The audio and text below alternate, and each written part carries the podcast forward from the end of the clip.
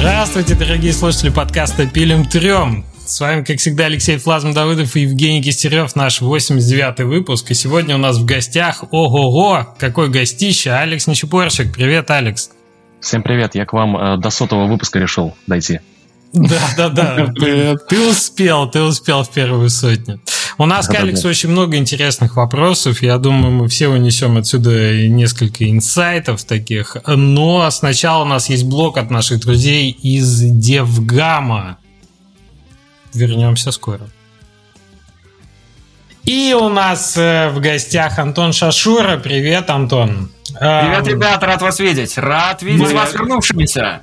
Ох, как энергично. Маркетинг-менеджер Девгам, наш большой друг и, в общем, ведущий подкаста э, Геймдев без сахара, извините. Да. Именно так. Да, вот так ты и говоришь обычно каждый выпуск. Да, э, Антон нам расскажет про предстоящий Девгам. Антон, тебе слово. А предстоящий DevGam будет ох какой, и будет он в Вильнюсе уже совсем скоро, меньше чем через месяц, 28 и 29 июля. Так что если вы еще билеты не купили, самое время это сделать прямо сейчас. Технически он, кстати, начнется 27 потому что будет легендарная DevGamовская припати прямо на площадке конференции. Да и вообще Вильнюс выглядит как отличное место, где можно всем собраться, где можно насладиться классной погодой. Вот Леш не даст собрать. Мне кажется, летом в Вильнюсе должно быть очень хорошо. Подтверждаю. Вильнюс летом расцветает. Это отличное место для... Вон, Женя образца 2014 года в Вильнюсе провел с нами целый месяц. Да, да, прекрасное, прекрасное место для, для того, чтобы летом погреться на солнышке. Так вот, не только погреться, но, Леш, мы к тебе целую тусовку везем на самом деле. У нас будет очень много классных топовых спикеров, которых вот мы прямо сейчас начинаем объявлять. Будут ребята из uh, Gorilla Games, из Ubisoft, из uh, Focus Entertainment. Даже чувак из Atari, из Atari приедет. Мы вообще не знали, что они существуют еще до сих пор, а они, оказывается, существуют. Еще и контент к нам приводят, всякие лекции. Короче, много спикеров, самое главное, много игр будет. А, как всегда, легендарный DevGam Showcase э, с э, инди-разработчиками и не только. И, конечно же, нетворкинг. Нетворкинг со всеми этими людьми. Даже если вы не сможете оказаться в Вильнюсе 28 и 29 июля, мы в этот раз добавили билеты для онлайн-нетворкинга. Можно будет присоединиться еще за три дня до начала ивента и поболтать с теми, кто приедет э, на живую локацию в Вильнюсе. Собственно, как всегда, очень много активностей, много вечеринок, много возможностей для поиска работы, большая стена вакансий, как всегда. И DevGam команда — это наш первый такой большой, скажем, ивент в Европе. До этого у нас были ивенты поменьше в Германии, где-то еще, но, в общем, в этот раз DevGam в классическом формате, в живом формате, его так мало за последние пару лет было. Он, наконец-то, О, да. приедет в Вильнюс. В общем, мы, О, ребят, да. вас приглашаем. Приезжайте обязательно. Ну, Леш, в твоей ситуации приходи обязательно. И Я покупайте билеты. самокате. Да, да, да. На самокате. А, э, Антон, скажи мне, пожалуйста, сколько ожидается участников? Есть ли какие-то оценки, насколько это будет большой дивгам? Да, сложно прогнозировать вообще в нестабильном мире, а сейчас еще и вот эти новости с отменой рейсов европейских тоже нас э, не совсем радуют, но мы надеемся, что через пару недель все будет уже в порядке. И до тысячи при оптимистичном э, исходе мы ожидаем участников до 1000 человек. Может быть, даже больше площадка способна чуть-чуть больше вместить. Но на самом деле э, даже для такого количества участников нам придется снять два больших клуба, чтобы устроить главную вечеринку, где происходит весь главный нетворкинг на DevGam, как правило. И у нас будет такой, знаете, ну как, э, шаттл между двумя этими локациями. Они будут совершенно недалеко друг от друга, но это должно быть весело, это должно быть хорошо. И э, мы очень ждем всех.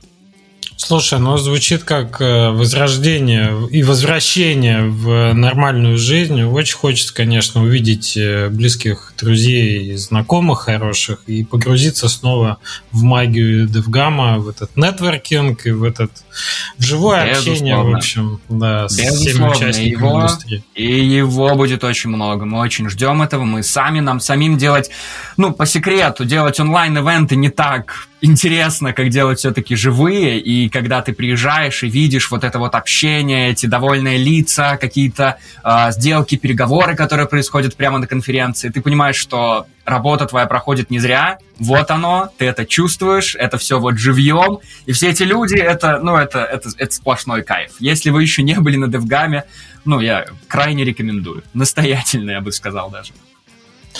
Друзья, 27-28 июля. 28 и 29 тоже. Ну, в основном. И 28 при пати.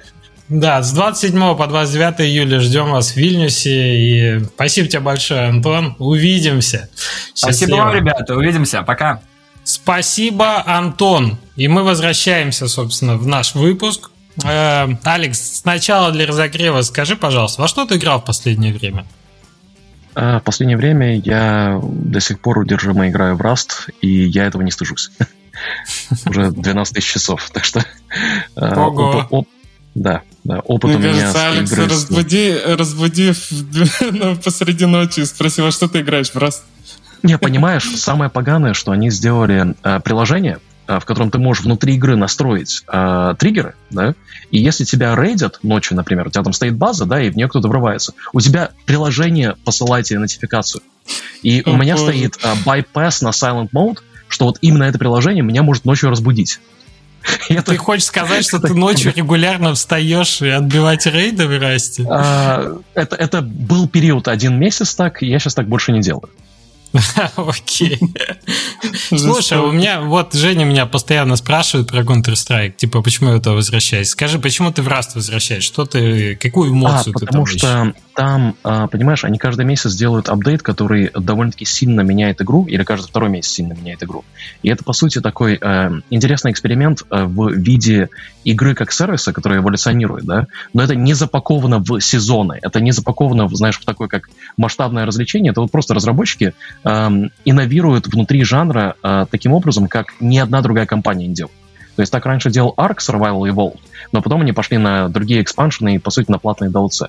А здесь просто игра, если ее взять вот сегодня, год назад, три года назад, это совершенно разные игры. Поэтому мне это mm. интересно, потому что никто такого не делает. Я вот как раз буду, а, вот если уже заговорили про DevGAMM, я как раз буду о такого рода геймдизайне говорить а, на DevGAMM, что я называю как emerging gameplay, когда у тебя игроки начинают делать контент, а не а, когда геймдизайнер создает контент. И как такого рода игры в совершенно разных жанрах могут быть успешными. От сингловых инди-игр до таких, по сути, MMO-style шутеров. Угу. Ну, это правда, кстати, это правда. Ты когда любой мультиплеер э, experience, он всегда отличается от сессии к сессии в зависимости от противника. В этом и смысл. Так, да, и футбол когда у тебя, так тоже. А, угу. Sorry, вот просто вот когда у тебя нету цели, да, когда а, как а, определение победы ты делаешь сам для себя, да, а, это вот еще в Майнкрафте было давным-давно, до того, как там данжи были и все остальное, тогда у тебя, а, как геймдизайнера, а, становятся совершенно другие задачи. И вот это то, почему, наверное, мне, мне кажется, нам сейчас на такие проекты тяжело хайрить геймдизайнеров, потому что э, большинство индустрии все равно думает в контенте, да, в уровнях, в экспириенсах и в более таком как бы контролируемом сеттинге. И это, ну, я, я ночами не сплю, я думаю про это. Окей, интересно. Жень, накинешь что-нибудь нам на вентилятор? Что было у тебя на прошлой неделе? На прошлой неделе, чтобы понимали, мы записывали прошлый подкаст позавчера. Два дня назад. Да, за два дня много у тебя изменилось? Нет, немного изменилось. Как бы как вот последнее, во что в рафт я поиграл, э, так и не было. У меня был перелет, и я читал трилогию «Мистер Мерседес» Стивена Кинга. Поэтому сейчас, э, сейчас не, нет про что рассказать. А ты? Успел а я-то прошел за два дня черепашек ниндзя новых. И слушай, я очень рад финалочке. Прямо лучшие ностальгичные у меня воспоминания. Они молодцы. Единственное, что э, финал, финальный босс с Шредером, с боссом, у тебя происходит под такой бодрый рэп. И этого не было, мне кажется, в, оригинальных мультфильмах Черепашки ниндзя. А, в, целом рэп прямо от Шредера? Какой-то ну да, типа, такой в духе нью-йоркского такого, знаешь, э, Гарлем рэп нью-йоркский, и ты такой, вау, это классно, ну, подходит одно к другому. Это так, как ты это помнишь себе в детстве, наверное, если на, на современную музыку смотреть. Окей, Алекс, э, давай поговорим о том, что сейчас происходит в индустрии вообще. Мы очень сильно погружены в локальные истории, в то, что у нас происходит на восточноевропейских э, рынках, да, исход сотрудников, сложность с переводом и так далее. Поэтому mm-hmm. нам супер интересно твой, вот, узнать твой широкий взгляд на вещи. Ну, смотри, здесь много факторов сходятся вместе. Понятно, что война, это инфополе сейчас заполнено, да. А, и я думаю, что будет полезно может рассказать о том, как мы сюда пришли, да, а, как игровая индустрия, потому что а, пандемия, по сути, зарядила все финансовые рынки. Да, то есть э, на IPO выходили все, мы тоже вышли на IPO. И Roblox вышел на IPO с сумасшедшей оценкой. И, по сути, это пад, падали деньги с неба. Э, у тебя банки выдавали кредиты под очень низкие ставки, по сути, бесплатные деньги, и денег стало очень много. А, помимо этого, куча правительств еще напечатала кучу денег. Да? То есть и, а, отсюда идет исход из а, работы на минимальную зарплату, и это влечет за собой кучу проблем. А, и получается, что когда рынок был перенадут, как такой пузырек, он не то чтобы лопнул, а просто, э, вот знаете, такое ощущение на личном фронте, когда ты вот чего-то там достиг в жизни, да, там, или эмоционально, или финансово, то для тебя это становится как бы новым полом, да, ты такое ощущение, окей, я пролевелапился, ну, типа, скатиться же я, я не смогу. То же самое с э, тем, когда у тебя э, есть доступ к финансам, когда есть, например, фонд, или если ты э, делаешь вложение, ты э, смотришь на это все, о, оно выросло, да, как это все эти криптобро смотрят на, о, ну, биткоин уже вырос, да, ну вот и где сейчас биткоин? Примерно то же самое э, произошло с рынком, когда все думали, что вот мы сейчас выросли, и это новый пол, мы выросли, и это новый пол. А, а реальность э, была в том, что индустрия, она да, а продукты, которые уже существовали, и, и продукты, у которых был налажен пайплайн, они выросли просто бешеными темпами. Да? А, и одновременно с этим начал, как цепочка снабжения начала ломаться во время пандемии, потому что вот э, все мы здесь работали в офисах, я подразумеваю, да, когда вот студия разработки находится в одном помещении. А, и тогда ты просто вот так повернулся кому-то, типа, ой, посмотри на вот то, что у меня на мониторе происходит, да, и у тебя такая коллаборация происходит очень быстро. А, Потом, что происходит, это э, компании начали расти, да, э, и если ты работаешь удаленно с кем-то, кого ты знаешь уже долгое время, или работал вместе, это одно, а когда ты начинаешь работать с новым коллегой, с которым ты ни разу не встречался, очень сложно построить доверие да, вот это вот э, ощущение того, что вот ты доверяешь, потому что у тебя любой звонок, он, скорее всего, в календаре проставлен слотами, э, вместо того, чтобы пойти кофе попить и за 10 минут что-то обсудить или там поговорить, как у тебя были выходные. То есть компания начала тяжелее скелиться, да, и одновременно с этим, э, вот если подумать про м, сервисную часть индустрии в цепочке снабжения, да, то есть там QA, локализация, портирование и так далее, это э, сервисы, которые предоставляются обычно большими компаниями. То есть несколько сотен человек. А у тебя есть аутсорсер, да, там, например, на QA, э, на quality еще раз, на тестирование. Э, скажем, есть компания пару сотен человек, и они динамически постоянно делятся там на группы по 5, 20, 50, 100 человек, в зависимости от про- проекта. Э, и так, я проверяю, меня нормально слышно, потому что мне буквально вот да, я да, на камин да. смотрю. О, окей, супер. Ты да, просто очень я, я интересно говоришь, э, и поэтому мы молчим и не двигаемся. То есть, когда у тебя э, это все происходит в офисном э, состоянии, тогда это делать легко. Ты просто взял, людей пересадил, и у тебя вот группа людей сформирована. Потом еще одна группа людей сформирована. Но чем дальше мы шли в пандемию, эти ремоут-команды начали буксовать. То есть те, у кого не были налажены процессы просто на 100%, они начали буксовать, они начали э, не перформить так, как хотелось бы. Да? С другой стороны, э, компании, у которых был наложен, налажен процесс, э, они набрали себе очень много работы. Э, и э, поехали таймлайны за счет внешних зависимостей. То есть, понятно, по внутренним зависимостям, ну, они всегда едут, да, это мы типа бюджетируем, будет готово через год, ну, через два, да, э, делаем э, форкастинг. А когда у тебя есть внешние зависимости, то а, просто вот одно на другое, на третье наложилось, и вся индустрия начала буксовать. И мы это начали видеть в начале этого года, одновременно с тем, когда люди начали выходить из пандемии, когда мир начал возвращаться в норму. То есть э, у тебя э, есть куча продуктов, которые буксовали в разработке, буксовали в тестировании, которые выходят с задержками, потому что куча задержек было в прошлом и позапрошлом году, и которые не оправдывают ожиданий. Да? А, отсюда идет эм, такой эффект э, домино, когда, э, ага, типа экономика замедляется, у нас война, у нас э, проблемы с горючим, с, э, будет отопление дорогое, игры становятся более рискованными, потому что налажены э, куча проблем друг на друга в производстве. Э, и фондовые рынки, все инвесторы такие, ну ладно, давайте, может, может, в круизной линии деньги перетащим или куда-нибудь, где а, есть, как это называется по- по-английски, tangible asset, когда есть asset, меньше которого а, не пробить пол. То есть, э, если говорить про круизные линии, почему я привожу их как пример, э, если круизная линия э, уходит в банкротство, у нее все равно есть э, круизный лайнер, который можно продать на, э, на металлолом. И там будет минимальная стоимость, которую ты можешь вернуть. Да? То есть там есть физический ассет. А в играх ассет — это люди. Да? Э, потому что без людей мы никак не можем делать игры. Ну, может быть, с АИшкой когда-нибудь. Э, и еще одна проблема, которая наложилась сверх этого всего, это то, что э, пошла гиперинфляция в геймдеве на зарплаты. То есть это, если посмотреть на британский рынок, э, есть там, там Frontier, Team 17, Codemasters и еще несколько больших компаний, они просто по кругу перехайривают. И идет гиперинфляция на зарплаты, потому что э, крутые кадры, э, они стоят очень дорого, и они реально ценные. И это такой прекрасный шторм, который просто вот так прошелся торнадо по этому рынку, э, и внезапно ни у кого денег нет. То есть вот мы сейчас э, мы э, опустились ниже цены IPO, а, а это значит, что в этом рынке нам очень невыгодно поднимать новые деньги. Да, то есть, когда у тебя цена акции низкая, э, нам невыгодно печатать новые акции, чтобы э, их продавать за деньги, которые мы можем потом перевкладывать. Да, у нас есть другие механизмы, но это весь смысл э, выхода на IPO, это чтобы э, мочь поднимать в любой момент деньги. Э, это э, цикличность такая индустрии, и она э, одновременно затронула не только геймдев. Если посмотреть на акции Netflix или Disney за последний год, то там ну, история гораздо хуже. То есть в целом у нас вот такой прекрасный шторм образовался, когда было очень-очень много денег, раздали эти деньги всем подряд, всем, кто хотел, а, а сейчас внезапно, ой, а, м- ну, деньги, да, как бы были, а, финансирование кто может прекратить, прекращает, а, кто не может, тот а, пытается продать ассеты, ассеты идут по скидкам, и начинается это все дело рушиться.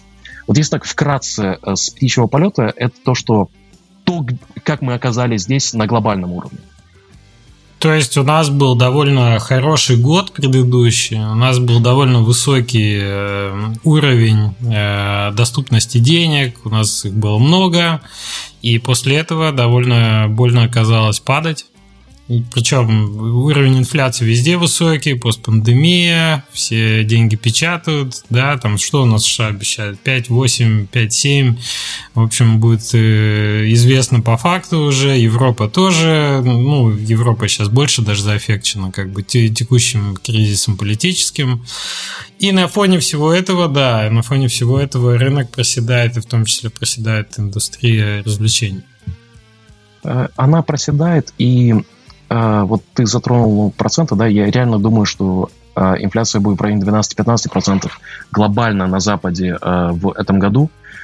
И это, это нормально, когда ты напечатал 5 триллионов долларов в США, и я, я не знаю, сколько в Европе напечатали, но это когда ты вкачиваешь столько денег в экономику, а, у тебя это, эти деньги потом а, идут на все остальные инвестиции, все индустрии, которые релевантны, взлетают, и потом все рушится, но вопрос в том, будет ли это а, коллапс, как в восьмом году, или нет. Да, вот это, то есть отсюда еще, ну, вот если так подумать, то почему сейчас куча студий начали закрываться, да, то есть у тебя есть недостаток финансирования, да, денег как таковых, а потом еще сверху этого всего у тебя идет эм, Э, сложность в э, финансовых транзакциях. Да, то есть, когда у тебя mm-hmm. там деньги идут три вот недели. Я как раз хотел, mm-hmm. хотел спросить, что в связи вот э, с этим началом mm-hmm. э, кризиса, все ли его уже осознают, и что начали предпринимать, вот что со студиями стало происходить, что с издателями, mm-hmm. какие настроения вообще вот э, сейчас ходят, ну, что уже делается в связи с этим? Ну, э, вот Давай тогда уже ну, чуть более в локальную тему пойдем, так mm-hmm. посмотрим, куда эта дискуссия заведет. А, то есть вот мы когда э, выходили на IPO, э, мне нужно было написать э, очень неловкие 4-5 страниц э, про географические риски. Да? Э, и там, в принципе, был такой, как э, уже bullet план сделан, э, или идея плана, или направление плана сделано, что будет, если война, да? что будет, если э, Россию отрежут от финансовых систем, что будет, если это или то. Эм, и тут эм, мы уже как-то начали думать про эти риски, да, э, и, возможно, из-за этого мы были чуть более подготовлены, эм, чем другие компании. Но сейчас, э, когда у тебя деньги под риском, да, кэш становится очень, как бы, с одной стороны, кэш обесценивается, да, а с другой стороны, иметь кэш на руках, иметь э, ликвидность, это очень сильный... Так, мы потеряли Лешу? М, а, вот. вот, переподключился. Да. Извините, интернет. Продолжаем. Вот мы, получается, видим э, риски на рисках. Да? Вот э, на нашем примере мы когда э, отсылаем деньги сейчас в Россию из Америки, там ну, в среднем 3-5 недель э, доходит, особенно если это новый партнер, да, э, кому-то новому посылаем. И если у тебя, например, ситуация, что тебе нужно заслать платеж как большой платеж на месячную зарплату всем в компании – когда там десятки или сотни человек. А, представь, если этот платеж а, внезапно попадет под а, расследование налоговой службы какой-нибудь или под а, санкцию какую-нибудь, и он просто потеряется, да, или на полгода где-то застрянет. То есть эм, эти риски, они очень эм, могут эм, подкосить финансовое состояние компании, э, и это, мне кажется, одна из больших причин, почему мы сейчас видим такой э, ну, массовое увольнение, потому что все надеялись, э, что как-то ну, все утихомирится, как-то санкции спадут, э, а вот нет. Долгосрочно это все дело плохо. И вот мы тогда завели, по-моему, три зарплаты в среднем людям, всем, кто в России, но в тот момент мы уже всех начали эвакуировать. Да, то есть это был как бы такой, как подушка безопасности.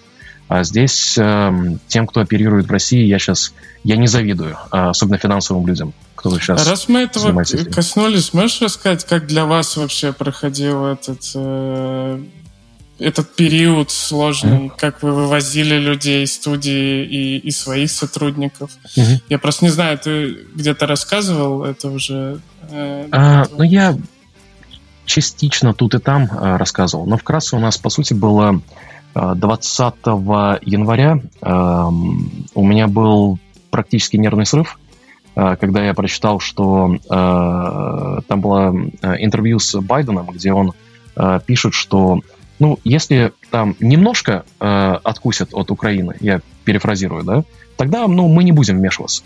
Я такой читаю это, типа, по-английски там было, if it's going to be a minor incursion, then we will что-то там, типа, ну, не будем вмешиваться. И это у меня просто триггернуло ПТСД э, в какой-то мере, потому что мы тогда вот были в Киеве, когда революция была на Майдане. Э, я понял, что нужно сделать э, в срочном порядке план для украинцев, наших, для наших украинских коллег. И мы сели, сделали план эвакуации, типа, я уверен, что там все думали, что я сумасшедший, со всеми рядами наших украинских партнеров, что мы делаем, как мы делаем и в каком порядке. Э, вкратце, э, мы сильно промазали с тем, что э, авиасообщение будет настолько сильно накрыто. Потому что мы рассчитывали все планы, типа план А, как добраться до аэропорта, и до какого, и так далее. План Б это был, как добраться до Львова. И в итоге план Б это то, что, я думаю, помогло куче наших коллег, многие из которых сейчас там и находятся до сих пор. Второй шаг этого всего был экстракция из России – потому что мы понимали, что если пойдет железный занавес, то он пойдет очень быстро, и когда такая ситуация, но в итоге, даже если не говорить про платежи, то а, банально, как ты железо туда завезешь, да, то есть как DevKit какой-нибудь завести или как новую видеокарту провести. Логистика становится сильно ограниченной, и у тебя в итоге а, рабочая сила будет терять способность делать работу эффективно, да, чисто из-за железа, из-за софта. А, и с другой стороны, рабочая сила будет отдаляться культурно от компаний. Потому что когда ты эм, находишься в бабле инфополя, эм, то неизбежно ты культурно отдаляешься от своих коллег, которые находятся в других эм, более демократичных странах. Эм, и тут мы сели и думали, куда, что и каким образом это все сделать. Э, и, по сути, план был таков, когда там все полеты в реальном времени отменяли, это э, садись на любой полет, э, просто любой, и лети куда можешь, мы тебе перешлем деньги, и оттуда мы тебя будем... Мы тогда еще думали между Турцией и Сербией, и в итоге мы всех как бы довезли до Сербии, где у нас сейчас в районе 70 человек, и как, ну, вот буквально как, забавно, что оказалось, что мы нашли страну, да, куда россиянам легко доехать, а мне, как э, латвийскому негражданину, мне туда нельзя ехать, потому что мне нужна виза. Поэтому я был разочарован, что на корпоратив не попал, который был буквально в прошлую субботу.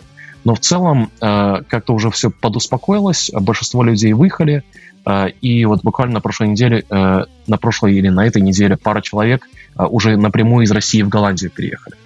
И у нас сейчас план mm-hmm. таков, что мы тем, кто в Сербии, мы будем давать выбор, то, что некоторым, возможно, там понравится, оставаться там, а потом, если эм, мы видим, что человек сможет пережиться в Голландии, то э, вариант предлагаем в Голландию. А если видим, что, ну, может быть, языковой барьер, или там семья не приживется, или э, дети уже в возрасте, когда э, по-английски не смогут переключиться, э, тогда мы Ригу предлагаем как вариант. И еще у нас третья локация сейчас в разработке, про которую я не могу публично говорить.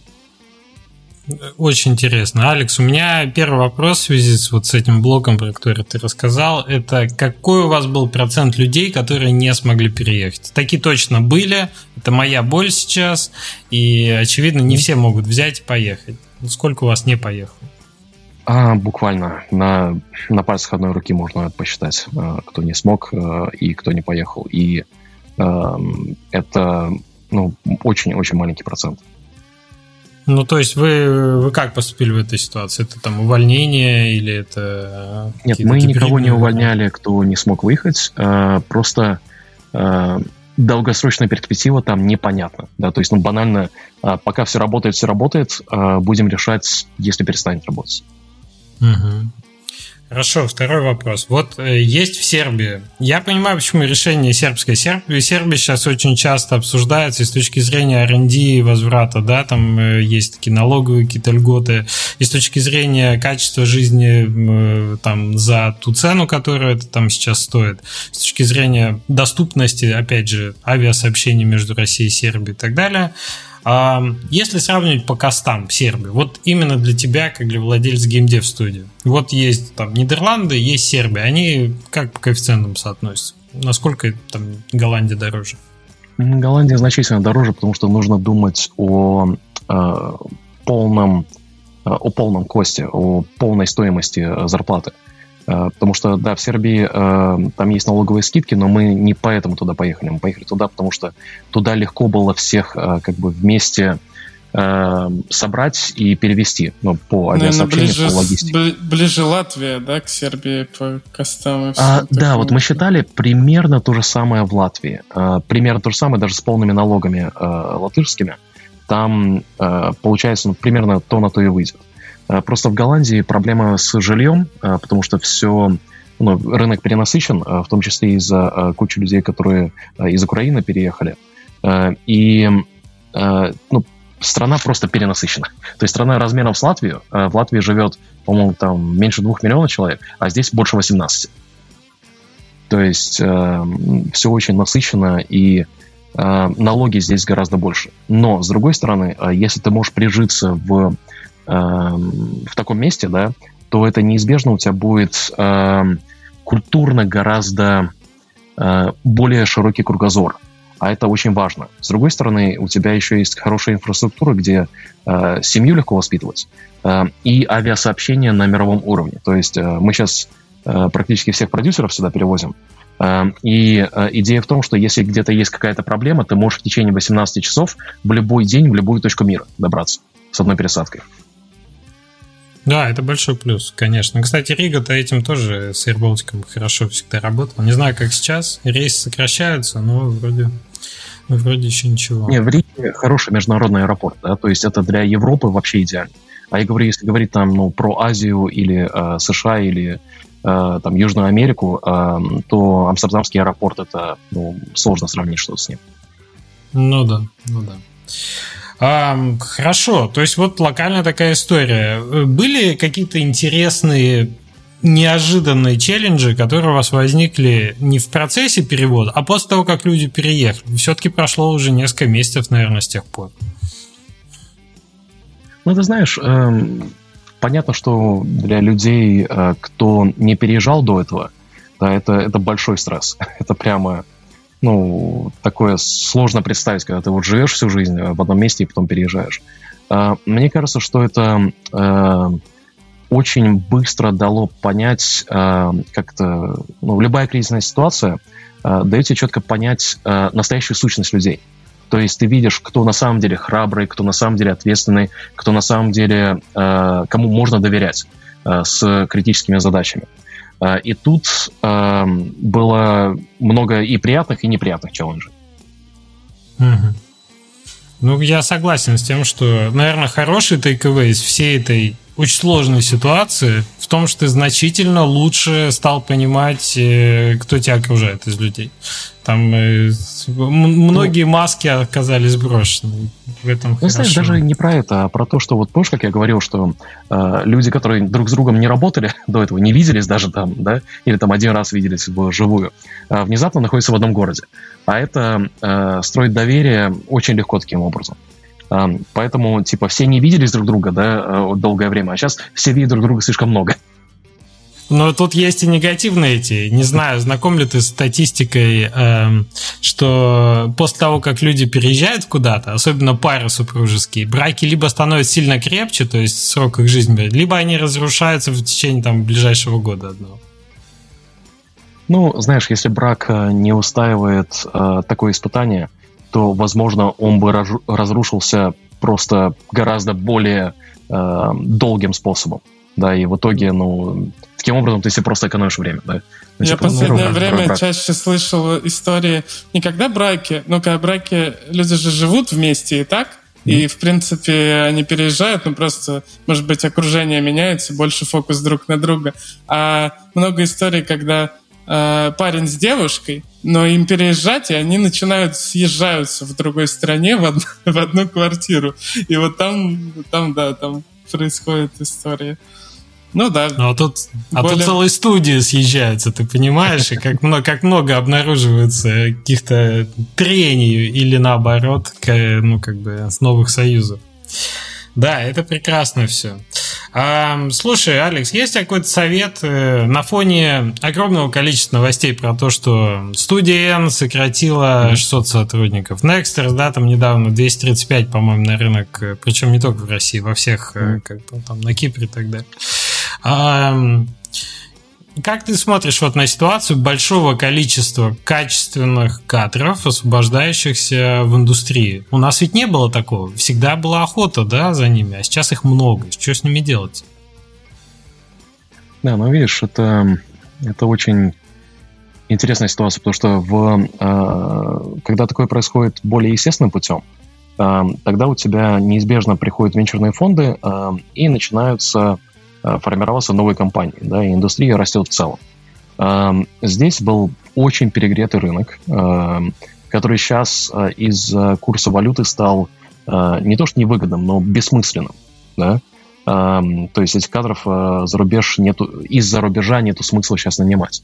С другой стороны, им тоже ненадежно платить, и в любой момент может опуститься занавес, и ну что делать тогда? Тут совет это, ну вот э, мы так э, обсуждали до эфира. О, э, на сенсоре выключился свет, потому что экономил. Мы обсуждали это до эфира, да, про то, как, ну, типа, банально учить английский. Ну, да, учить английский. Потому что сейчас вот мы, например, не будем нанимать специалистов, которые не готовы уехать и не могут уехать. Но с другой стороны, мы также не нанимаем спецов, у которых задача только уехать. Да, поэтому это такой цыпленок и яйцо получается. Потому что ну, ты на интервью человек, прямо... который приходит просто такой, я хочу да, релокейт, я а вы предоставляете, ага. не спрашивает, в чем работа заключается, главное, а какие условия по релокейту, да, такие не подходят. Да, да, да, да. Я вот думаю, что HR, если у нас где-то в комментах э, отпишутся, но я уверен, что тренд номер один сейчас по требованиям к э, работодателю, угу. есть ли релокация. Да. Да, если э, кадр э, идет за релокейтом, да, ну окей, почему я тогда как э, работодатель должен капитал инвестировать человека, который, скорее всего, уйдет? Ну, потому что если ты идешь не за работой, не за тем, что ты хочешь делать, ну, каковы шансы, что мои вложения окупятся там? Конечно, конечно. Опять же, я вот всегда говорю, когда новый человек приходит в команду, работает вся команда над этим. Потому что абсорбировать человека внутрь – это большая работа всех э, участников процесса. И если человек приходит меньше, чем на год, да даже если, да даже если на год, а не на 5, например, да, ну хотя бы не на цикл разработки на 2-3 года, то эти усилия это огромная просадка по мотивации, по... А, а если следующий приходит? Ну вот представьте ситуацию. Один человек пришел, все попытались э, как бы настроить это, и он уходит через там 6 месяцев, например следующий человек двойную нагрузку принесет на команду в плане эмпатии, в плане сил по налаживанию вот этого нетворка. А зачем налаживать, если он тоже может идти, понимаете, да? И это все очень негативно сказывается на фоне коллектива. Да, особенно э, если, ну вот, э, такой, простите, не знаю, материться можно, нет, такой пиздец, э, как пару месяцев назад э, увольняются лиды, да, уходят на более высокую зарплату, но у меня злость просто через кости идет. Потому что, ну, если там, знаешь, финансовая проблема или еще что-то, ну, приди поговори, да, э, приди, э, попробуй сделать план для себя, для роста, да. А когда вот просто, ну, когда перехаривание было, особенно на э, западноевропейском рынке, ну да, когда Лид уходит, там и вся команда такая сидит, типа, что, что теперь делать? Угу, угу. Да, да, вот эти, конечно, войны, войны хедхантеров, они сильно бьют, особенно по проектам, которые в процессе разработки находятся. То есть для нас же циклы все большие, да, что значит потерять лида где-то на середине переправы, где коней не меняют, это очень большой риск. Хорошо, Алекс, давай-ка мы поговорим бы про назад вернемся про э, в целом про индустрию. Мы поняли, что все сложно. У меня, знаешь, какой вопрос? Подождите немножко. я да. извиняюсь, я просто боюсь, что мы не вернемся в это. Мы поговорили Пожалуйста. про людей, которые давай которых уволили, да, расформировались большие компании, но они, понятно, скорее всего, э, или начнут из там, России, например, искать работу, или э, уедут куда-то, да, в какую-то страну и начнут оттуда искать. Но мне больше интересно, как за Индия разработчиков всяких. Вот у нас были одиночки, там, разработчики игр, да, какие-то хобби разработчики, нас много таких людей слушают, э, которые там делают первую свою игру, вот такие что с ними произойдет, что им делать, как им сделать так, чтобы они выпускали свои игры э, mm-hmm. дальше, чтобы, чтобы вот появлялись новые, новые маленькие студии, mm-hmm. кем мы все когда-то были, как бы. А, ты знаешь, э, я тут, конечно, такой, знаешь, типа продаю свою шапку, но вам нужно иметь хорошего партнера, потому что я не буду в детали вдаваться, но но, Жень, наверное, ты знаешь э, некоторые детали эти. Мы не только своих сотрудников перевезли в Сербию. У нас там и студии, э, которые, мы сказали, типа, мы не дискриминируем, э, любой партнер, любой сотрудник э, одинаково, да, и мы просто взяли всех, перевезли. Мне кажется, что если это пример там 2-3 человека, да, которые сидят где-то в России, и у них есть прикольный проект, но мне кажется, им нужно искать себе партнера, который э, поможет довести э, этот проект до конца, выпустить его коммерчески успешно, и, возможно, чтобы эти риски покрыть, нужно дать финансирование на перевоз этих сотрудников. Не сотрудников, а партнеров. То есть такие арранжменты я могу видеть, как они вполне реальны. Да, я могу подтвердить. Мы я просто не сильно много про это рассказываю в подкасте, но мы как как там партнеры э, Билда, нам была оказана офигенная поддержка на самом деле, как, как студии. Э, но вот ты говоришь э, найти партнера, а это рабочая еще схема сейчас, то есть, ну, сидит какой-нибудь там в Пензе или в Новосибирске где-нибудь как, какой-нибудь один-два разработчика с классным mm-hmm. проектом, с чем-то. А как сейчас издатели на это смотрят? Э, вы и, может быть, ты знаешь про, про других, как, как смотрят на это? Принимаются ли еще питчи из России, там, из Беларуси, э, из других стран, вот, которые попали под влияние? Принимаются ли питчи, проис... перевезут ли их? Или, или что, если они классные что-то сделали? Ты знаешь, вот я именно про новых партнеров не думал, поэтому э, я так сходу э, отвечаю. Э, если реально классный питч, да, и я вот просто думаю сейчас про пару проектов, которые я видел, например, полгода назад, я думаю, что я прямо после этого подкаста им напишу и спрошу, как у них дела. Потому что если ты видишь там потенциал, да, именно в коммерческом продукте, и что э, с этими э, ребятами приятно общаться, э, тогда, ну, мне вот идея того, что позитивно повлиять на чью-то жизнь и сделать крутой проект, это, это крутая идея, да. Э, мне просто кажется, что м, большинству как бы э, издателей, ну вот в нашем как бы спейсе, ну давай это назовем там, скажем, до 5 миллионов долларов, да, mm-hmm. э, ну там на, на инфляцию умножим, э, то э, мало кто понимает, через что сейчас, э, что наши украинские коллеги, что русские коллеги проходят. Э, и это...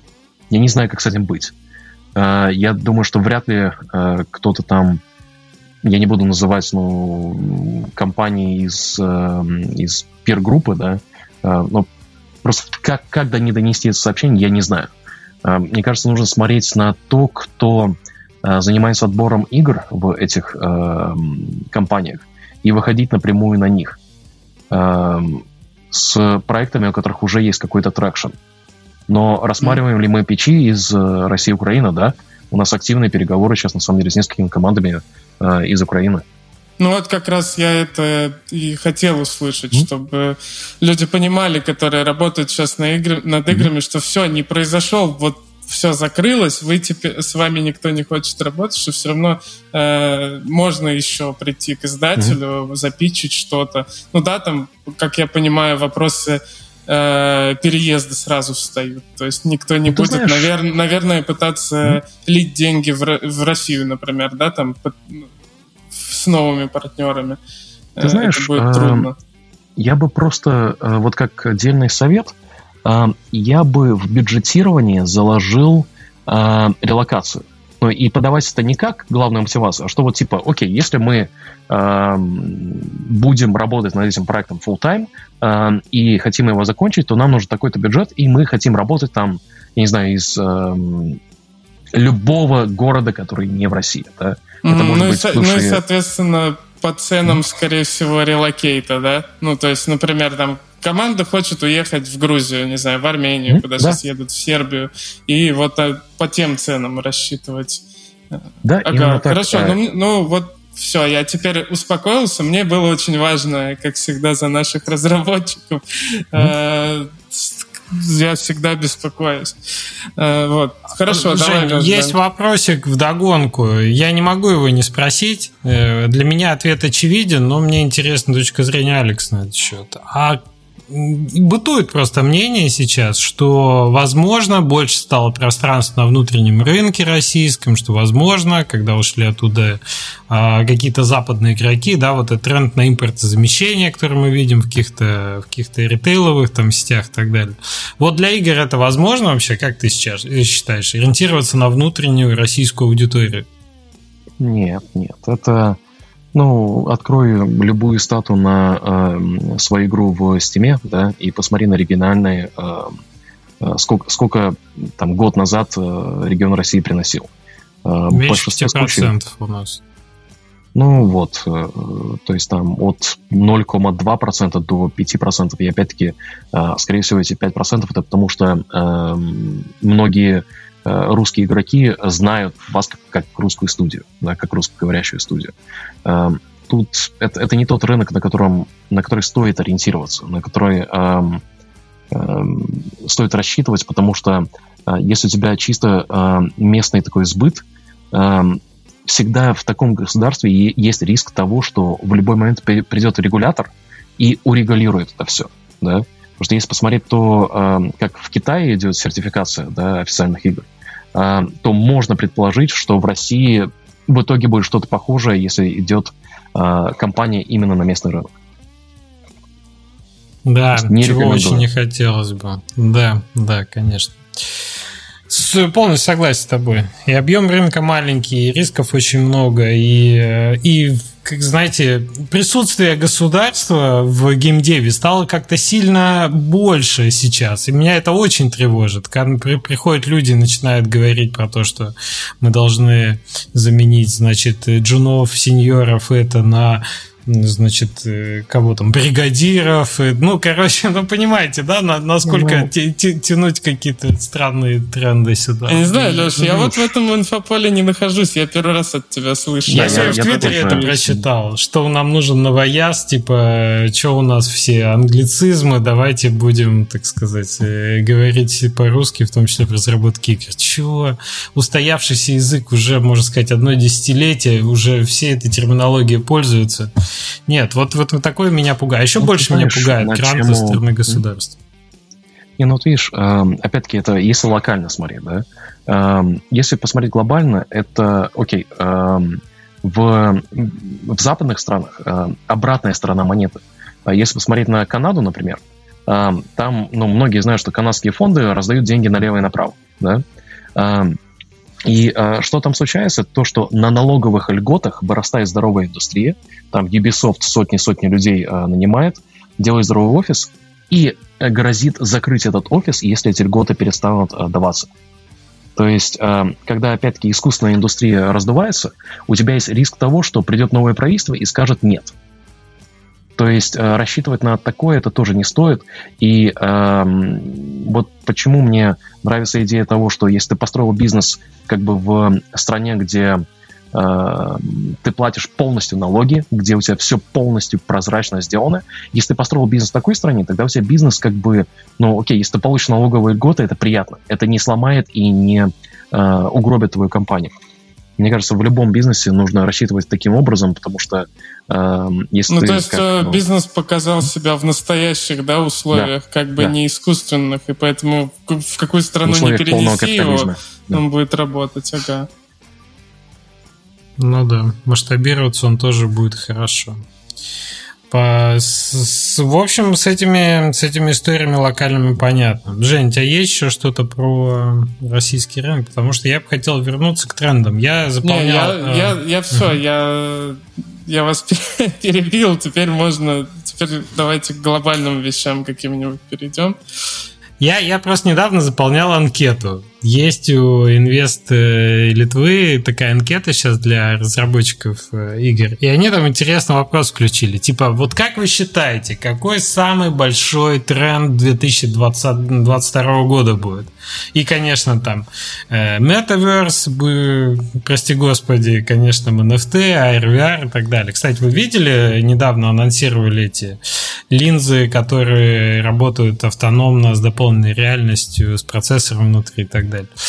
А, Алекс, э, твой прогноз, вот по факту 22 года в декабре мы закроем, ты скажешь, да, вот это была самая большая штука в этом году в играх. А, мне кажется, самая большая штука этого года это будут все разводы, связанные с NFT и метаверсом. А, про то, как это забралось на очень высокую гору в информационном бабле Калифорнии, да, где все такие, о, NFT, NFT. Я не знаю, смотрите ли вы South Park, там была классная серия э, про то, как э, люди из больших городов перебираются в города типа South Park'а, да, в такие провинциальные.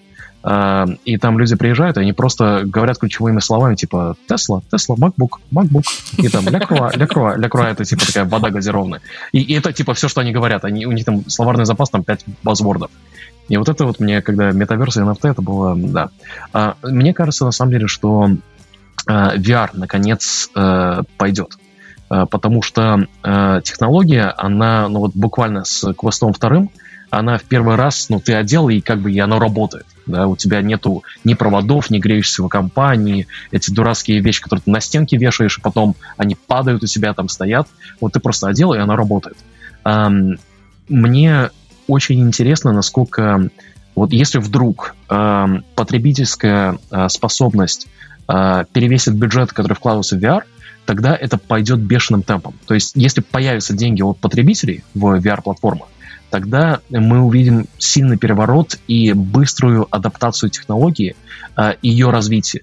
И вот как раз э, ты упомянул про линзы, да, э, если это даст толчок к тому, чтобы мы дошли, что вот эти очки становятся твоими VR-очками, да, потому что сейчас уже есть оправы, я не знаю, пробовали или нет, в оправы встроены эти спикеры. Не спикеры, а типа, то есть ты просто одеваешь, да, и у тебя за ушами э, такая маленькая колоночка, и она каким-то образом заставляет тебя чувствовать, что у тебя, ну, вокруг себя звук.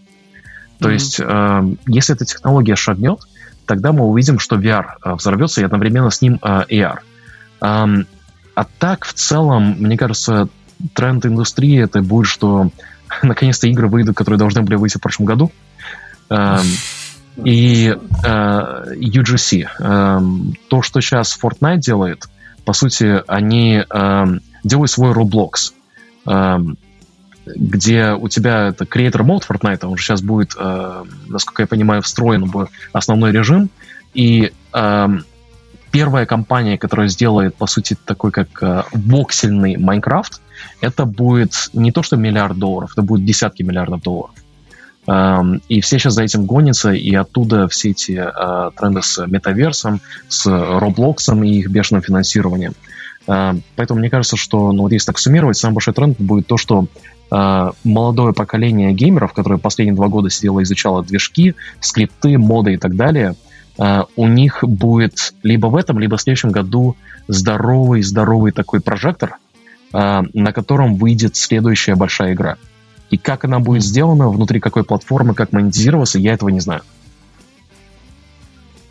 Интересно. Ну, поживем увидим. Кстати, про воксельные движки э, я тоже присматривался в начале, э, в начале этого года, смотрел на несколько хороших проектов разработки, где они э, экспериментирует, итерирует с размером вокселя, то есть это уже не Майнкрафт, это сильно меньше, но оказывается нельзя делать сильно меньше, потому что уходит а, вот этот дух а, собираемости всего вокруг из а, маленьких элементов.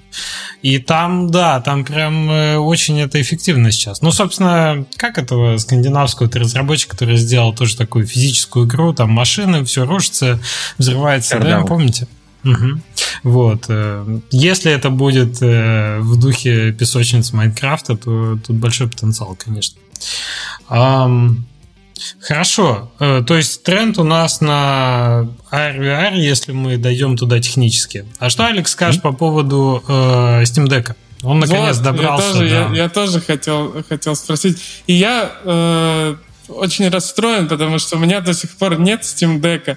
А это именно то, о чем я там, не знаю, 3-4 года назад, я даже помню, когда написал там в Твиттер, ну, короче, для себя мысль эту как-то отметил, что типа я бы хотел портативную штуку, на которой играть в Steam игры. И даже купил себе китайскую такую раскладную штуку с геймпадом, на которой Windows 10 там стоит, и играл в маленькие игры на ней.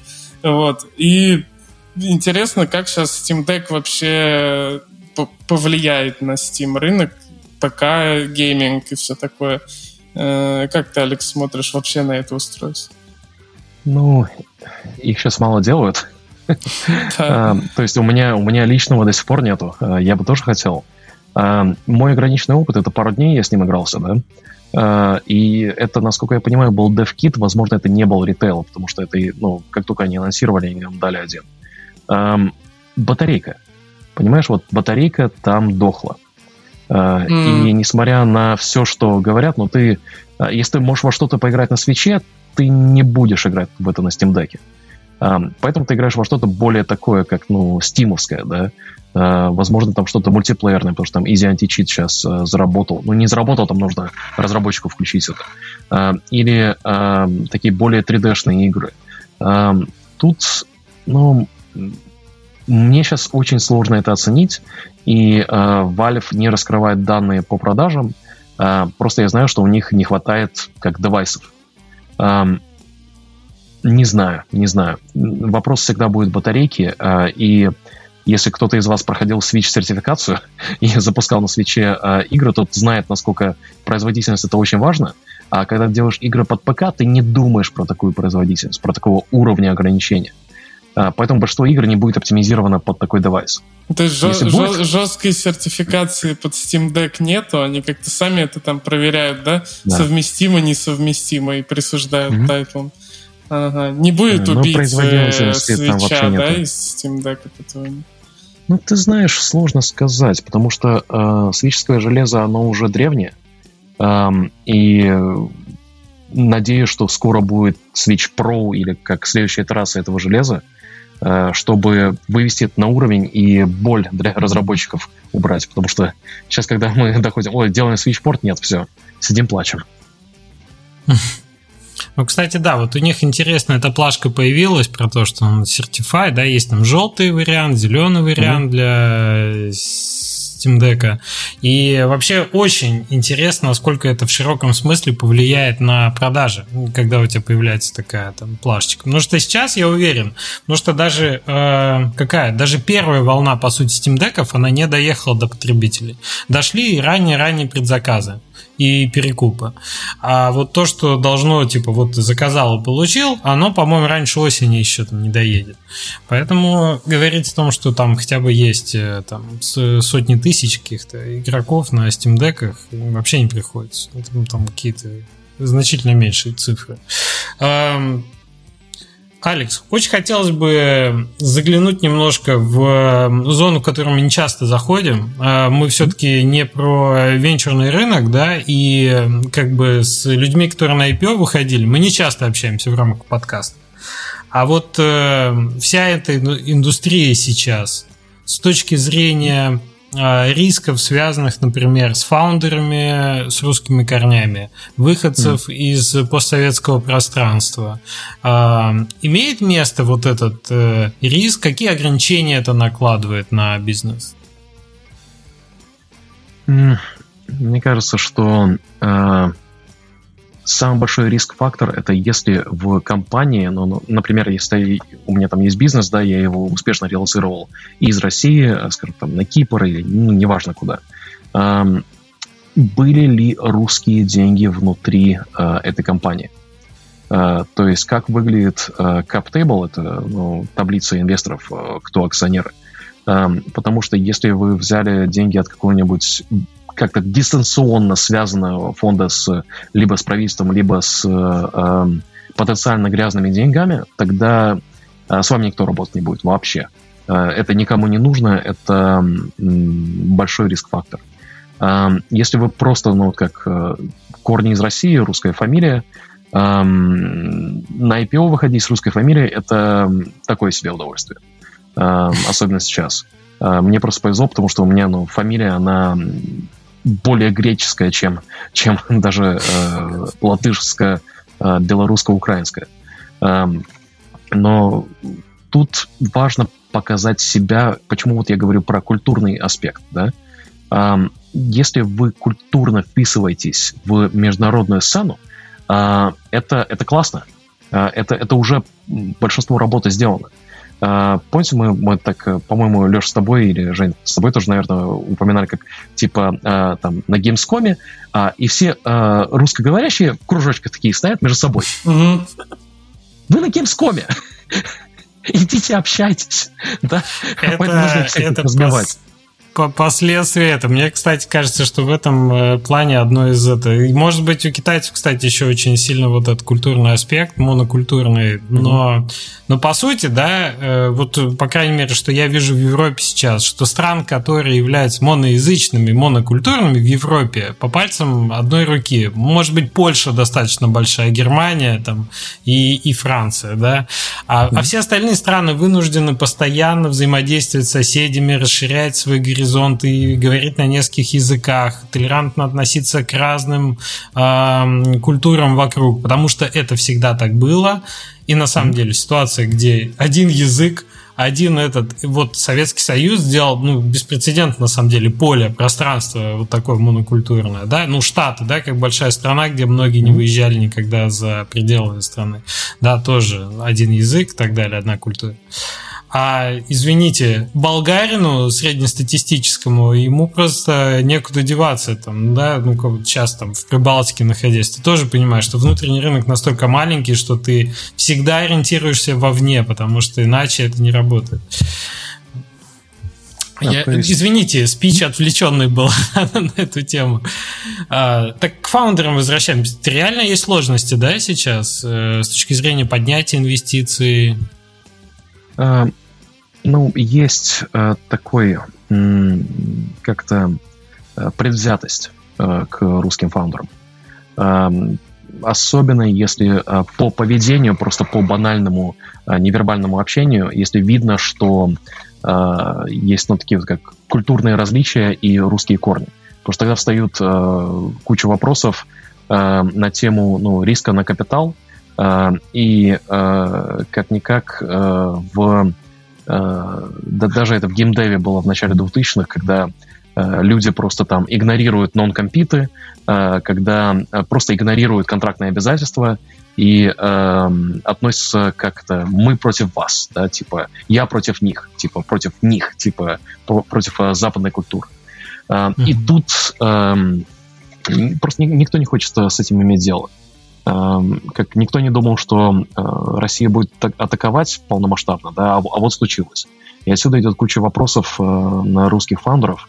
Но мне кажется, что если культурный аспект человек поборол, если человек реально вписывается в сообщество, если э, можно просто приятно общаться, если это позитивный человек, э, тогда второй вопрос это, окей, компания, бизнес, как выглядит структура капитала? И есть ли там риск грязных денег?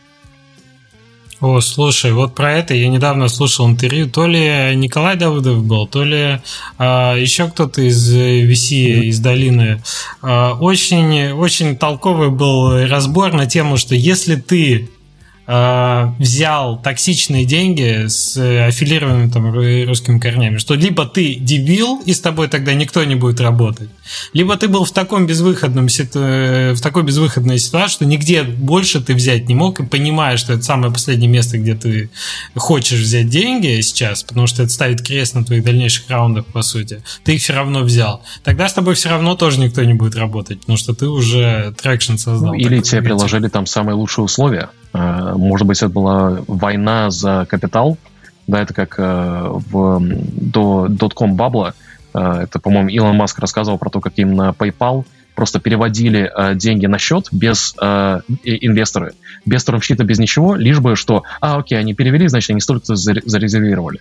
Здесь же примерно похожая ситуация была, и да, было несколько фондов, которые были аффилированы с деньгами, с которыми не стоит иметь дело. И если ты взял эти деньги тогда, ну, попал сейчас в сложную э, ситуацию. И вот, э, кстати, ты упомянул э, Давыдова, да, э, и, ну, там, вся эта вот висишная тусовка. Э, они очень умные ребята, я просто одного не понимаю, это почему они продолжают постить по-русски. Uh, то есть понятно, что ну, для, как бы для своих uh, корней, для своей аудитории это выглядит хорошо, но мне кажется, что сейчас им это очень не на руку играет, потому что э, нужно, если ты интегрируешься, то ты интегрируешь свой как бы социальный фит. То есть тебе нужно переключаться полностью на английский язык. Угу. Ну вот это вот тоже, да, один из факторов. Э, либо ты локализуешь уже сейчас, угу. и в том числе, в том числе то, то, как ты вовне в социальных сетях, да, излучаешь. Слушай, где-то с полгода назад, мне кажется, еще в те времена, когда подкасты регулярно выходили, в том числе с твоим участием, а, ты говорил про то, что очень интересно посмотреть на рынок э, Латинской Америки, как рынок, который рождает новые студии, является рынком с низкими, там, э, с низкой с низкими костами, да. Угу. А, как, как сейчас с этим ситуация обстоит? А, ты знаешь, вот исторически Южная Америка ее не, никогда не затрагивали войны, глобальные конфликты. Это прям интересно в сегодняшней реалии.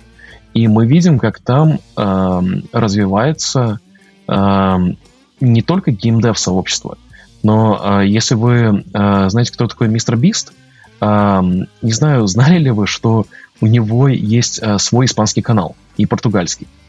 То есть э, полностью весь контент локализован. А, и это за счет Южной Америки, потому что там огромный рынок избыта и огромный рынок а, для а, геймдев-сообщества. То есть вот это, если говорить, что в Россию не стоит делать локальный контент, а вот на Южную Америку, возможно, стоит. Потому что там очень много людей и развит, развивающаяся экономика, и развивающийся геймдев. Вот мы туда вложили сейчас, и мы как бы изнутри сейчас видим, что там происходит. Это прям безумно интересно. Но что ограничивает как бы возможности, вот я бы типа хотел приехать туда и а, там пожить, да, а, язык. То есть там нужно знать а, местный язык, а, иначе не приживешься вообще. Испанский. Вот еще к вопросам, да, о моно, моно этих обществах, что есть еще где-то.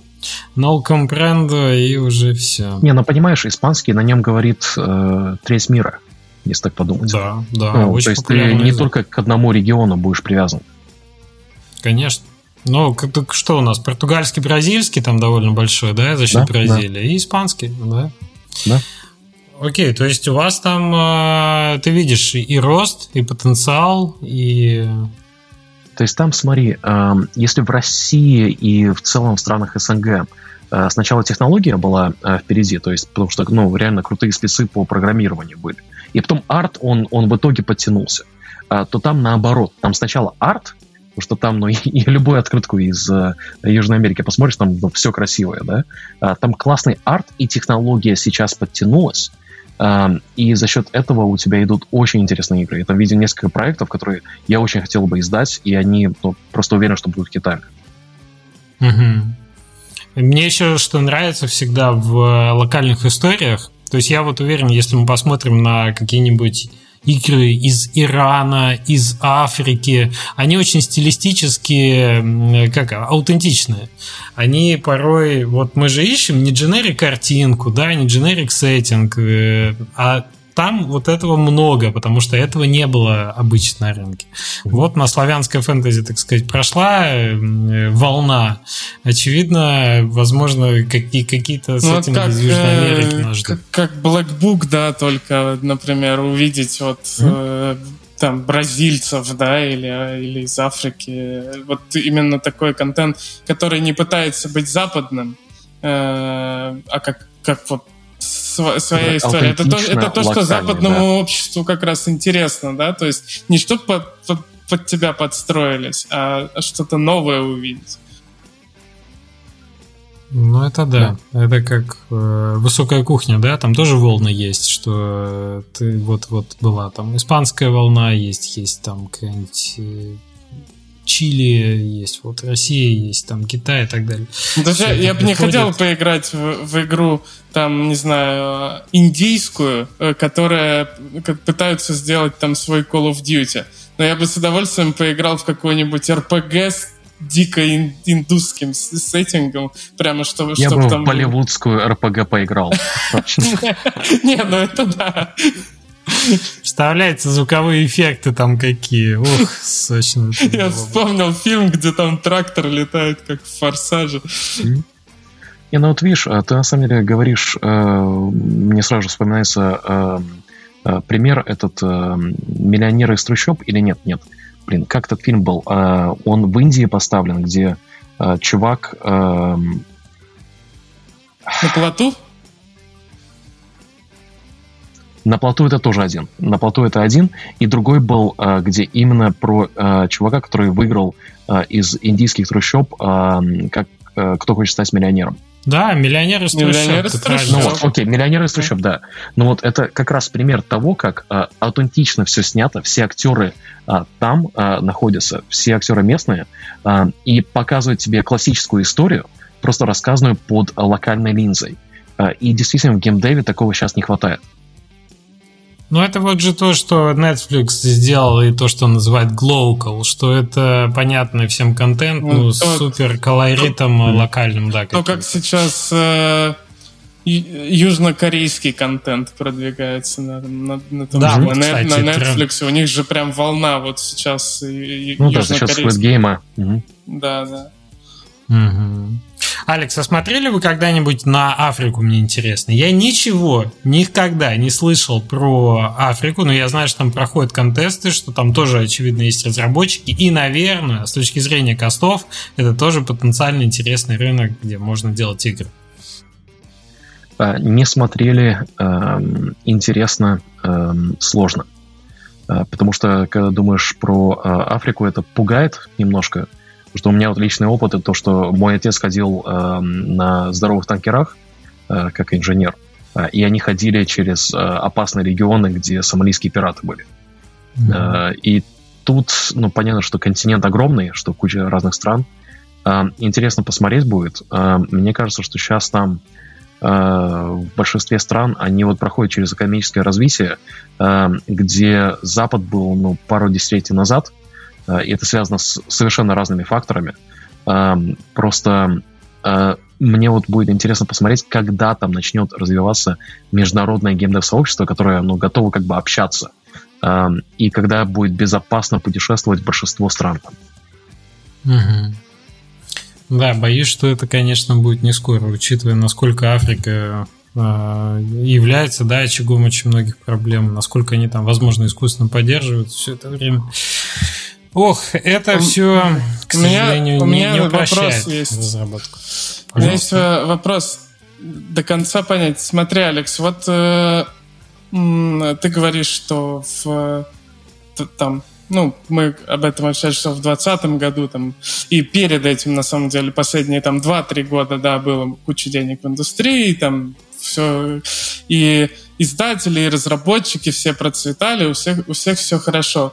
Мне вот, чтобы до конца понять, для среднего, там, ну, не среднестатистического, для вот студии, которые в 2020 году, например, из Франции, из Германии, да, неме...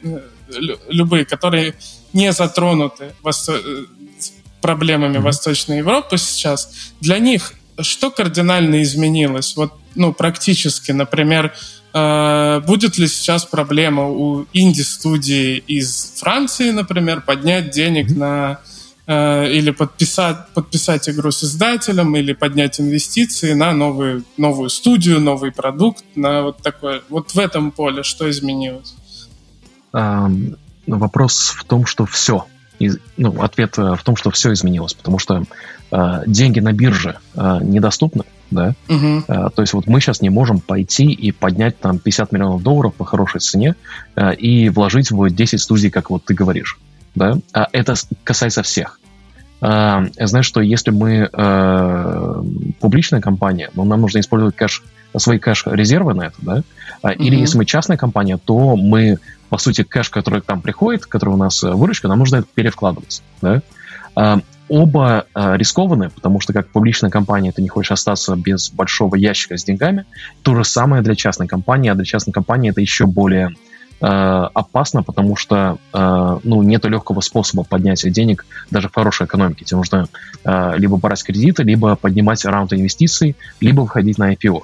Э, то есть для них все то же самое поменялось, и а, проблема в том, что в а, Западной Европе а, это мало кто понимает, но к, к осени или осенью, или, возможно, ближе к зиме, зависит от погоды, все почувствуют вот эти вот 12-15% инфляции, о которой я говорю. Mm-hmm. Потому что цена на отопление, она вот э, наши коллеги в, в Латвии почувствовали, когда там у тебя квартира, да, ты там платишь Э, не знаю, там, 700 евро за э, рент, за съем, и платишь еще 500 евро за отопление. Это абсурд. И этот абсурд почувствуют люди в Западной Европе пропорционально своим костам жизни, а, и это вот будет а, момент, когда все поймут, что, окей, мне нужна более сейфовая работа, но более надежная mm-hmm. работа, а, и мне нужно внезапно гораздо больше денег. Все в геймдеве это почувствуют, все в IT, это затронет абсолютно всех. Я знаю, что то, как сейчас сообщество функционирует в этом регионе, оно будет переформатировано. Потому что когда у тебя а, идет это как, ну вот, помните, как я говорил про пол, да, типа вот, uh, о, я достиг вот этого, теперь у меня это пол. Да, вот моя компания стоит столько, э, и типа вниз мы не пойдем. То же самое с любыми сервисами. Это когда э, доставка еды стала э, доступной, да, там через Uber Eats или через Volt или через любое приложение, uh-huh. э, которое работает международно. Такой, ага, теперь это мой новый пол. То есть хуже этого не будет. А потом, когда приезжаешь в город, где этого нет, ты такой, а, а как, как, как вообще? То же самое там с доставкой продуктов, с Амазоном, когда к тебе Амазон приходит э, в страну, и ты такой, о, я э, выпил бутылку вина и заказал 8 вещей, и они пришли через 2 часа. Да? Э, ты к этому привыкаешь, и э, от этого очень тяжело отказаться. Э, и когда хорошего слишком много, и когда это хорошее часто э, неприбыльно, да, э, на примере Uber, когда они э, начинали, они были неприбыльны. Отказаться от этого очень тяжело, и когда тебя форсят отказаться, это э, ты переосмысливаешь э, свою ежедневную рутину. А, а представь, что у тебя внезапно, ну, как золотое правило было 10 лет назад, что ты не должен тратить там больше 25% э, своей зарплаты на рент, на съем жилья. Сегодня реалии совершенно другие. Э, и в этих новых реалиях э, нужно будет думать про то, как э, существовать в индустрии, в которой нету гарантий. Потому что если так подумать, э, любой новый продукт, который мы, мы разрабатываем, а мы как бы в основном в премиум продуктах, да, э, ну окей, я могу рассчитывать, что э, в среднем вот э, наше издательское портфолио будет зарабатывать X, да, ну, то есть вот там мы выпустим 10 игр, какие-то будут более успешные, чем другие. А если ты работаешь над одним продуктом, как студия, в э, регионе, где косты жизни довольно-таки высокие, э, и эти косты еще только повысятся, мне кажется, люди будут переосмысливать риски. Э, и идти в геймдев, это, ну, надо будет либо работать над огромной франшизой, да, где ты можешь иметь э, предсказуемо, что типа новый Assassin's Creed или новый Call of Duty продаст миллиард долларов, да, э, а потом продает 700, такой, о, нет, 700 миллионов долларов, это очень мало, да, и все акции Call, э, Call of Duty э, Activision Blizzard падают, и Activision Blizzard продается Microsoft. Э, то есть тут будет вопрос с новым IP, мне кажется, э, что студии, которые работают над новым IP, они будут в очень рискованной позиции, и предположим, что деньги уже можно будет поднимать. Да? Ну, я, я верю, что примерно через э, 9 месяцев, через год деньги можно будет опять поднимать в геймдеве. Э, но на, вкладывать в новое IP это будет очень рискованно, в новую интеллектуальную собственность. А, и более надежно будет вкладывать в то, что уже имеет базу фанатов, то, что уже является брендом, а, и в то, где ты будешь иметь хотя бы ну, минимальный возврат или минимальное внимание на свои вложения. Ну, мы вот видели за эти же прошедшие 2-3 года кучу консолидаций, да, когда куча студий покупались там издателями, э, издатели покупались более крупными фондами, да, и вот это все... Э, правильно я понимаю, что у них побольше шансов э, остаться на плаву, э, и прекрати, прекратятся ли эти консолидации сейчас? Э, перестанут ли, mm-hmm. перестанем ли мы постоянно слышать про сделки там, эмбрейсеров и, и вот это все? Ну, смотри, на базовом уровне, а, предположим, что а, там вот у меня есть прибыль, да, а, и моя компания стоит там, скажем, 20x этой прибыли, да, это просто вот абстрактно, да. В прошлом году там оценки были 27, 35, там фронтир в один момент был 117, а, что-то такое, типа, наш множитель, да? Сумасшедшие были истории. Соответственно, ты э, покупаешь э, кого-то, э, компанию на, там, скажем, за 5x э, их прибыли, да? и добавляешь к себе, это приумножает э, деньги, приумножает цену акции, приумножает общую ценность компании. И это логично, да? Э, вопрос в том, что происходит, когда ты набираешь кучу ассетов, которые а, не следуют общей стратегии. А, это называется хедж-фонд. Ну, то есть, спойлер. А, хедж-фонд — это когда mm-hmm. ты вкладываешь в кучу разных вещей. И вопрос в том, какая модель более надежная? Хедж-фонд модель или стратегическая модель? То есть, если посмотреть на какой-нибудь Disney, они, в принципе, стратегическая модель. Не то чтобы я фанат их компании, но они сделали несколько ставок э, в разных индустриях, но они, в принципе, на одну и ту же целевую аудиторию. Да, то есть у них есть MCU, у них есть Disney, у них есть э, свои парки, у них есть свои круизные линии и так далее и тому подобное.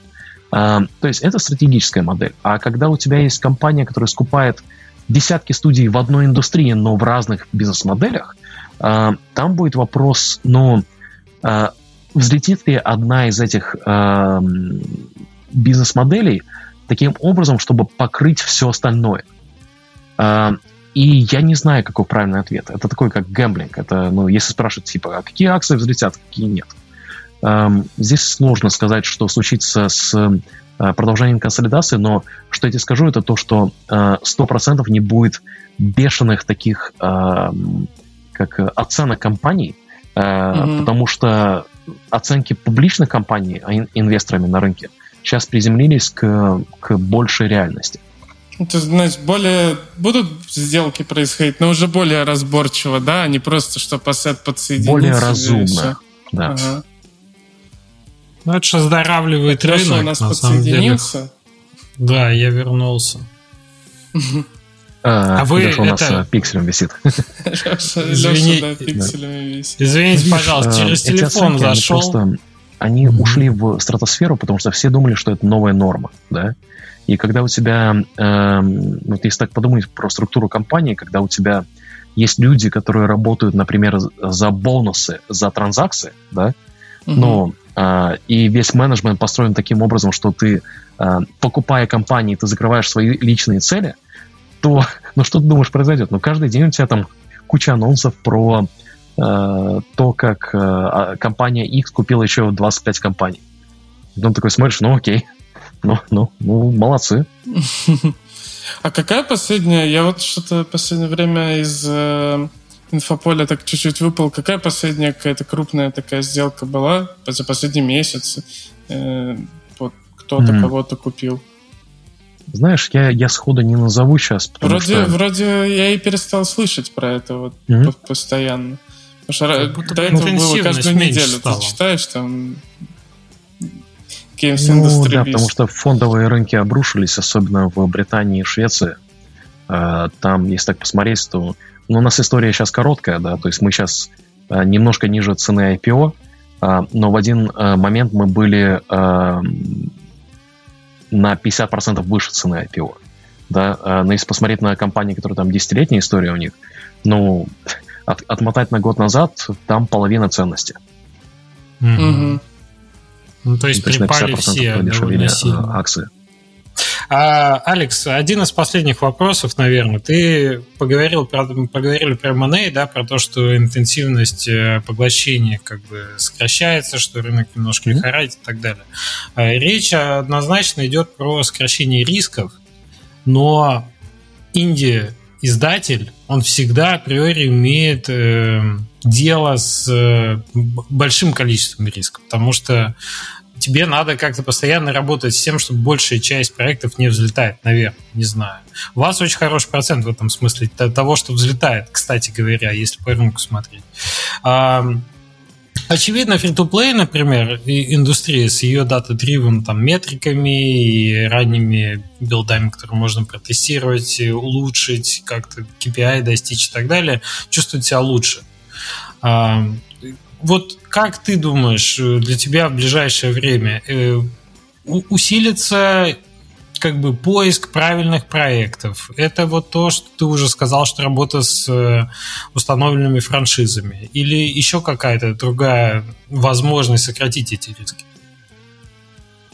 Эм, ты знаешь, мы уже, наверное, лет пять как э, смотрим не, не на проекты в первую очередь, понятно, они очень важны, а на команды. Э, потому что когда у тебя есть команда, которая может доставить э, продукт, ну, то есть любой продукт, просто выпустить игру, это уже огромный плюс, да. А, и оттуда уже идет э, насколько мы хорошо срабатываемся с этой командой, и можем ли мы вместе дойти до проекта, который, скорее всего, взлетит. Тут, так, вы оба подвисли, все нормально. Тут вопрос больше, наверное, про то, типа, на, на чем стоит фокусироваться, ну, то, то есть, что взлетит, да, а, и мы уже поговорили об этом вкратце. Я сильно верю в а, user-generated content, в UGC, а, где есть куча потенциала для игр, которые сделаны с системами, а не с геймдизайном, да, то есть где ты, по сути, строишь инструменты для игроков, чтобы делать контент. И это может быть контент, ну, в стиле Майнкрафта, или это может быть социальный контент, а, это может быть что-то, что дает тебе эмоцию, которую ты не испытываешь в других играх. А, и это напрямую идет в корреляции с рисками, которые мы видим на производство контента. А, потому что если мы делаем сингловую игру, то там потратили типа месяц на одну катсцену, ее каждый игрок там, ну, ну, 20 секунд будет испытывать. Ну, контент, ну, в принципе, ну, делать очень дорого, особенно да. какой-нибудь одноразовый, который один раз увидит человек. Все. На YouTube. Да. То есть вкладывать надо во что-то, что эм, будет генерировать больше контента э, от самих пользователей. Э, и понятно, что это очень такое, как а, абстрактно, э, непонятно, что конкретно делать. Но если бы я знал, что конкретно делать, я бы вам не говорил. Так что наверняка Алекс и, и что-то нам и не договаривает на самом деле. Что-то знает и не договаривает. Алекс, как ты считаешь по поводу ивент-индустрии? Какие нас mm-hmm. тренды ждут? Слава богу, пандемия закончилась, а некоторые страны так вообще ее полностью победили, как казалось бы. Вот. Ну, ты знаешь, э, про, про пандемию мы это в конце 2020 года э, из Сиэтла выехали э, на две недели во Флориду. Э, э, Сиэтл и Флорида это типа самые дальние точки в Америке. Да? Э, Сиэтл сидел такой с э, страхом э, дома все в, в трех масках, да? Такой сидишь типа в доме в своей же маске. Э, приезжаем во Флориду, а там, а там вечеринка. Вот такая вот. Там, там все, все веселятся. Они такие, какая пандемия? И, и мы там и остались. Мы весь 21 год не, Что, Чтобы победить пандемию, надо было просто ее отменить. Э, надо было просто залить э, коктейлем, да, и на пляже лежать, окей, пандемия сейчас пройдет. И тут, ну, ивенты, они э, возвращаются, все э, начинают видеть их ценность. Э, и вот кто смог тогда вот в сентябре добраться до Москвы, до Довгамы, там, ну, прям вот была эта энергия, да. Mm-hmm. И мне кажется, что сейчас уже все вернулось обратно в норму. У меня же полное расписание до конца года по ивентам. Э, будем путешествовать, кто может, путешествуйте, э, доезжайте, потому что вот это вот не, э, не зумовское общение, не скайповское и так далее, это, это реально ценно. Супер и важно. там вот та часть, про которую мы говорили, особенно для фаундеров – Э, чтобы культурно вписываться в любую атмосферу, это прям нужно ездить на конференции, э, нужно заводить новые знакомства и э, нужно быть позитивным, как-то по-русски likable, чтобы человек, который, который нравится всем, да, если ты такой приятный человек, с которым приятно общаться, и ты запоминаешься и оставляешь хорошее впечатление, тогда это уже половина успеха. Потому что я вот представляю, как если ну, часть приедет на э, когда вот мы будем на Довгаме через пару недель, да, в Литве, а я не буду общаться с людьми, которые просто будут общаться про то, как все плохо. Вот я, я это сразу же говорю. Я буду делать, э, извините, мне надо в туалет, у меня понос, э, и просто отходить в соседнюю, соседний круг и общаться. А потом разговоры по конференции. О, Алекса понос, он мне тоже сказал. Слушайте, ну на самом деле у нас сейчас в жизни, я часто это встречаю, у нас сейчас в жизни очень мало возможностей радоваться. И мы порой сами себе не даем радоваться. А это та энергия, которая позволяет нам, в общем-то, двигать э, дальше дела и творить, и что-то создавать и так далее. И передавать дальше команды свои, так заряжать других людей. Поэтому я считаю это крайне непродуктивно и крайне вредно не позволять себе э, радоваться. Потому что, да, у нас очень сложная сейчас ситуация, очень, но энергия, которую мы получаем, как позволяем себе жить, в том числе получать позитивный заряд, в том числе встречаться с друзьями, с хорошими знакомыми, общаться лично, выпивать алкогольные напитки в умеренных дозах, это не, не пропаганда. Вот. Это то, что надо делать. Это прямое, так сказать, средство против... Здесь надо было э, Game Roast вспомнить на DevGAMM'е. Алекс будет в этом да, году? Да, в том числе. Ну, э, Женя, ты будешь? Я стараюсь, чтобы я был, я постараюсь приехать. Женя, очень, постарайся очень, очень пожалуйста. Да. Это будет э, важная, важная часть DevGAMM'а. Ну, Алекс, если ты спрашиваешь, чтобы как-то меня Game Roast привлечь, я никогда, никогда на это не соглашусь. Я зритель этой истории. После Game Roast'а я боюсь отговорка про то, что у меня понос, а может быть правдой, а не, а не выдумкой. Потому что... Не, ну, э, вот на тему Game Roast'а, да, там же понятно, что мы делали очень тупые вещи и будем делать очень тупые вещи, но идея это очень простая, что э, все отработали два дня, э, все наобщались, и давайте посмотрим какой-нибудь идиотизм и посмеемся. Да, э, вот это та эмоция, которую я хочу на геймросте вот э, любого зрителя, это просто посмеяться и э, почувствовать, что ты часть чего-то большого или большего, чем ты, как индивидуал, который решает, какое дерьмо мы пьем. Она, она именно, кстати, работает как коллективное пред, придавание какому-то э, позитивному идиотизму. сознанию. Да, но, но потому что, я не знаю, кто-то пытался ли смотреть это на видео, оно на видео не работает. Это невозможно смотреть, никак. да. да. Это просто, чем они занимаются? Это как видео пьянки какой-то смотреть. А когда ты там находишься, это просто, ну, у тебя такие впечатления от этого. В общем, давайте встречаться, давайте смеяться побольше и делать классные штуки, а не всякую дичь. Алекс, спасибо тебе большое, что ты к нам в гости пришел. Э, мега полезный разговор. Очень не хватает э, какого-то визионерства. И очень хотел заглянуть немножко дальше, да, чем, чем у всех нас сейчас горизонт планирования. Вот, так что спасибо тебе за это большое. Увидимся в Вильнюсе. Ребята, с вами, слушателями нашими дорогими, мы увидимся, услышимся через неделю. У нас э, замечательные гости не закончились. Оставайтесь с нами. Э, будет интересно. всем спасибо, всем пока. Всем пока.